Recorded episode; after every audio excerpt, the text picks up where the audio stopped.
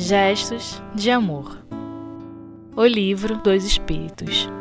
Querido ouvinte, querido ouvinte, seja muito bem-vindo ao nosso estudo de O Livro dos Espíritos. No programa de hoje, estamos analisando a questão 918 de O Livro dos Espíritos, que aborda a questão dos caracteres do homem de bem e na qual Allan Kardec dirige aos benfeitores espirituais a seguinte formulação: Através de que sinais pode-se reconhecer no homem o progresso real que deve elevar seu espírito na hierarquia espírita? E os espíritos, os benfeitores que orientaram o trabalho da codificação a desenvolver o pensamento espírita, iluminando-o com os ascendentes da vida espiritual, respondem. Abre aspas. O espírito prova sua elevação quando todos os atos de sua vida corporal representam a prática da lei de Deus e quando compreende antecipadamente a vida espiritual. Fecha aspas. Esta resposta ensejou um desdobramento muito curioso, porque o professor Rivaio, na condição de pedagogo, de um educador comprometido com o desenvolvimento das potencialidades humanas, resolveu então apor a esta resposta dos espíritos um comentário que vale a pena observarmos com atenção. E diz o professor Rivaio comentando a questão: O verdadeiro homem de bem é o que pratica a lei de justiça, de amor e de caridade em sua maior pureza.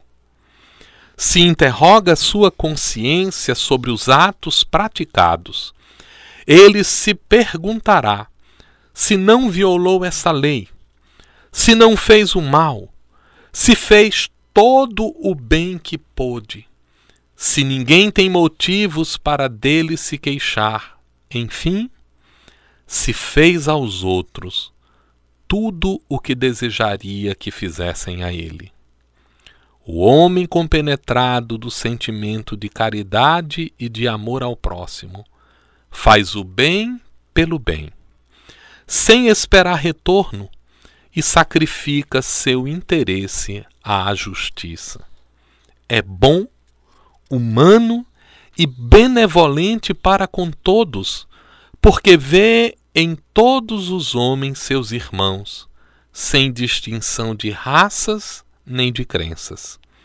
Se Deus lhe concede o poder e a riqueza, considera essas coisas como um depósito de que deve fazer uso para o bem. Delas não se envaidece, pois sabe que Deus, se lhes deu, pode lhes tirar. Se a ordem social colocou o homem sob sua dependência, trata-os com bondade e benevolência, porque são seus iguais diante de Deus. Usa de sua autoridade para elevar-lhes o moral e não para esmagá-los com o seu orgulho. É indulgente para com as fraquezas dos outros, porque sabe que ele próprio necessita de indulgência e se lembra dessas palavras do Cristo: Atire a primeira pedra, aquele que estiver sem pecado. Não é vingativo. A exemplo de Jesus, perdoa as ofensas para só se lembrar dos benefícios, pois sabe que lhe será perdoado conforme ele próprio houver perdoado. Respeita, enfim, nos seus semelhantes todos os direitos que as leis da natureza concedem, como deseja que os respeitem com relação a ele mesmo. Allan Kardec ao comentar essas características do homem de bem, faria uma reflexão profunda para contrastar um pouco o modo como a ideia do homem de bem era observada. Porque a bondade era vista à luz da filosofia aristotélica, por exemplo, como uma acomodação à conveniência. O homem bom em Aristóteles é o homem que sabe avaliar o contexto e adaptar-se a ele. Adaptar-se às circunstâncias em que está vivendo.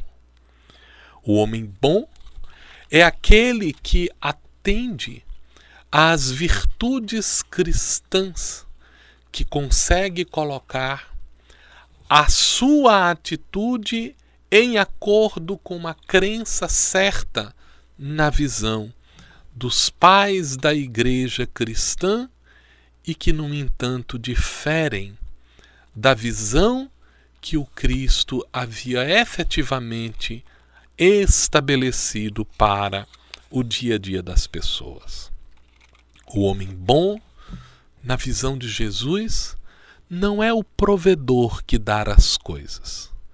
Porque bom, no sentido de aquele que oferece, que dá, só Deus é, porque tudo provém de Deus. A bondade humana então decorre não da transferência dos recursos que não nos pertencem, porque a Deus pertencem todas as coisas.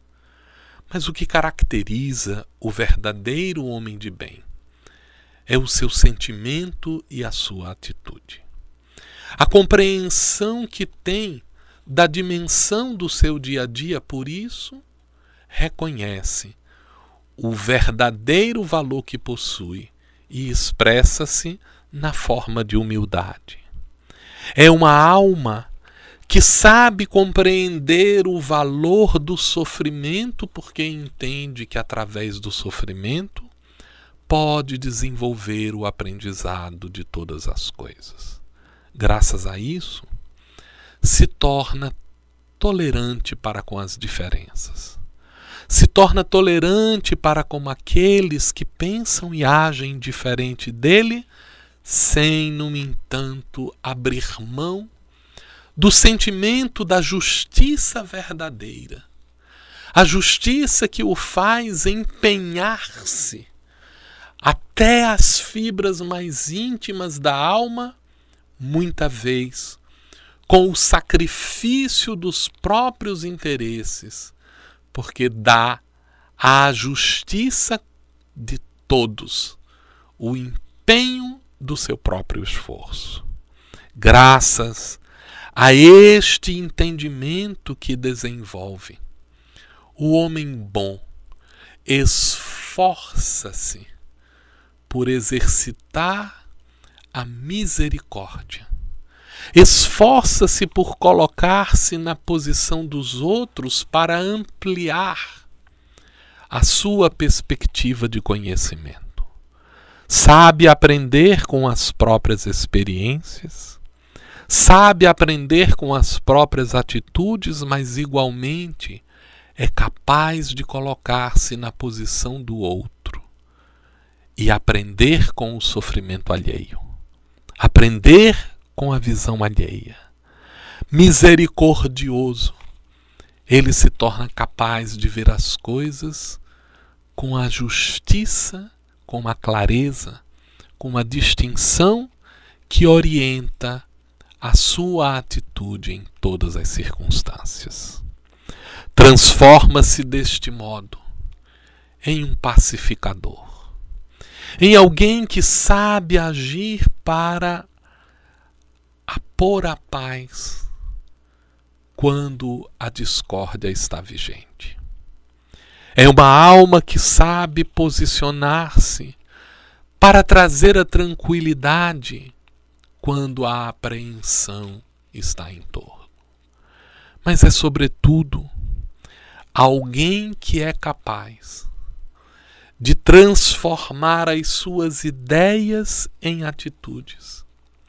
É alguém que é capaz de transformar o sentimento de justiça em ação de benefício de todos.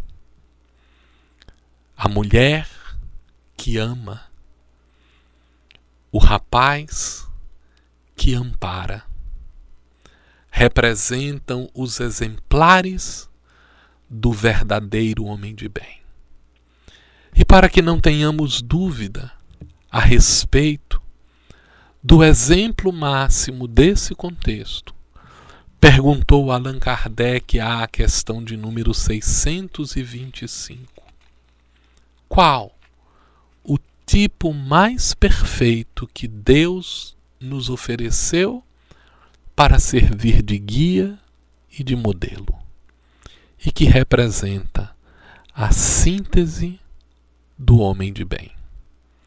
E os espíritos responderam: Jesus.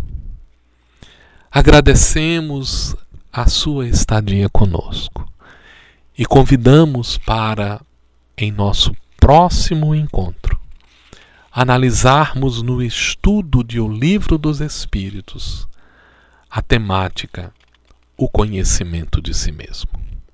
Até lá.